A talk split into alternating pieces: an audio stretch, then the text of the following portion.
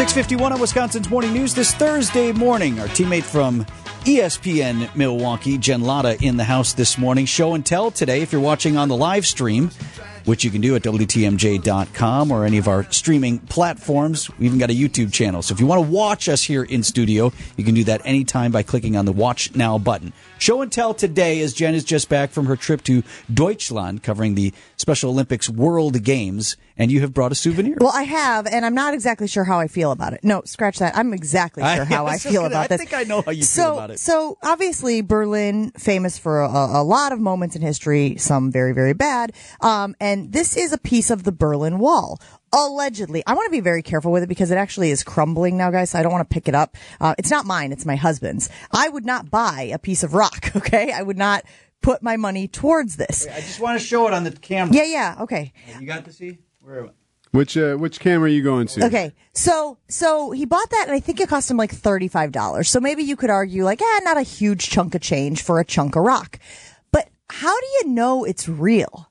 Yeah, How do you know that that is actually a piece of the Berlin Wall and not, I don't know, a piece of the the highway that they tore down, much like the mountains of rock that I pass every morning on my way in from Mequon to downtown as they're tearing up 94. Well, I'm sure if you look closely, it has that little sticker like they do for MLB stuff, right? The the authentication au- That authentication sticker, Foil right? hologrammy sticker. Yeah, that's I bought there. those on Etsy, guys. Had those made up on Etsy Yeah. and put on. So that was my only thing. Like my hesitancy was, okay, maybe you have an infinite amount of rock, but you know we are well. What, what? How many years ago did the Berlin Wall fall? Now, and That if every early 90s. if every correct? person, no, I know it, it spanned 80s, for sorry. miles and miles and miles. So again, maybe you do have an infinite amount of rock, but my, I don't know. I don't know if this is a real Berlin Wall rock. Or, So that's issue number one Yes. is the authenticity. Yes. Issue number two is you feel a little weird about them selling that. I do. I feel weird about them Where did selling he pick a, it? Just a random store They have they have a bunch of stores right around Checkpoint Charlie, um, and and that's where you can go in. And look, some of them have the the um.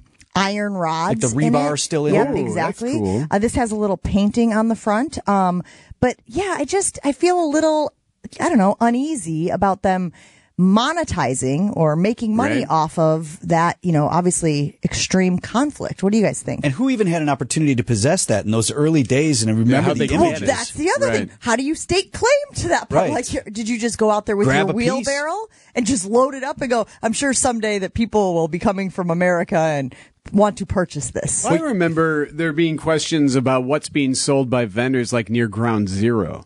Like there's different things that you can go and get there, and you always wonder, like, hmm, so you're profiting off of feel right. yeah Tragedy. very devastating Yeah. event.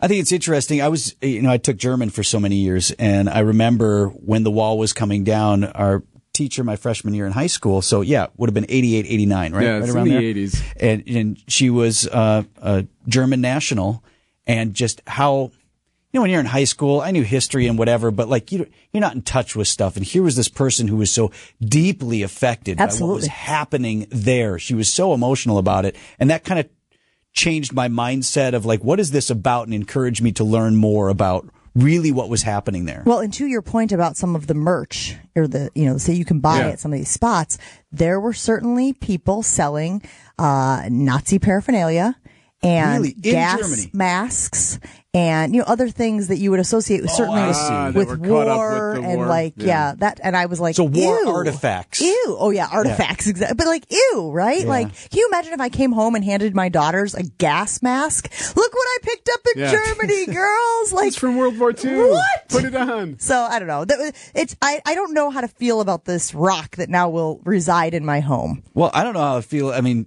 it's literally crumbling. So did you have a claim to stake back there? Well, Can isn't you that the return it song? for a new one? And the walls. Yes, the wall did come crumbling down. right. Very good. Wow.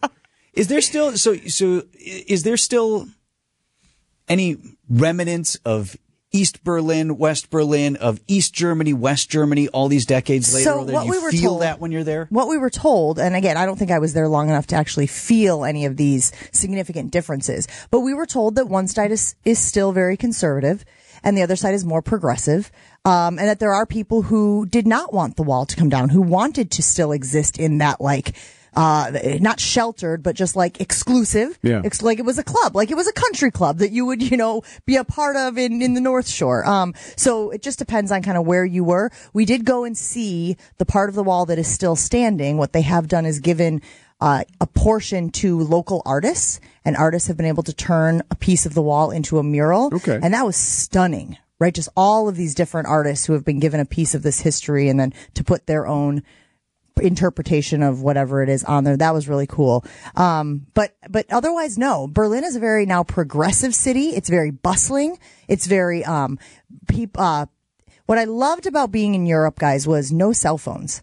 Not that they're not allowed, but just it doesn't fit with the Really? lifestyle. The lifestyle is very like sit at a cafe, eat for two and a half hours, you know, pick at your thing, drink some drinks, but socialize. Everyone is talking to everyone. And so as you're walking down these streets, no one has their heads buried in their mm-hmm. phones. No one is like checking the score of the, of the soccer game or what, you know what I mean? Like everyone is just engaged. And I loved that. And I was like, let's adopt this for as long as we can until life brings us back into, you know, our obsession with technology. Well, welcome home, Jen. And uh, thank you. And my rock and thank the you rock for the show and tell. that will now Yes. be living in my house somewhere. 657 on Wisconsin's Morning News. That's ESPN's Jen Lada.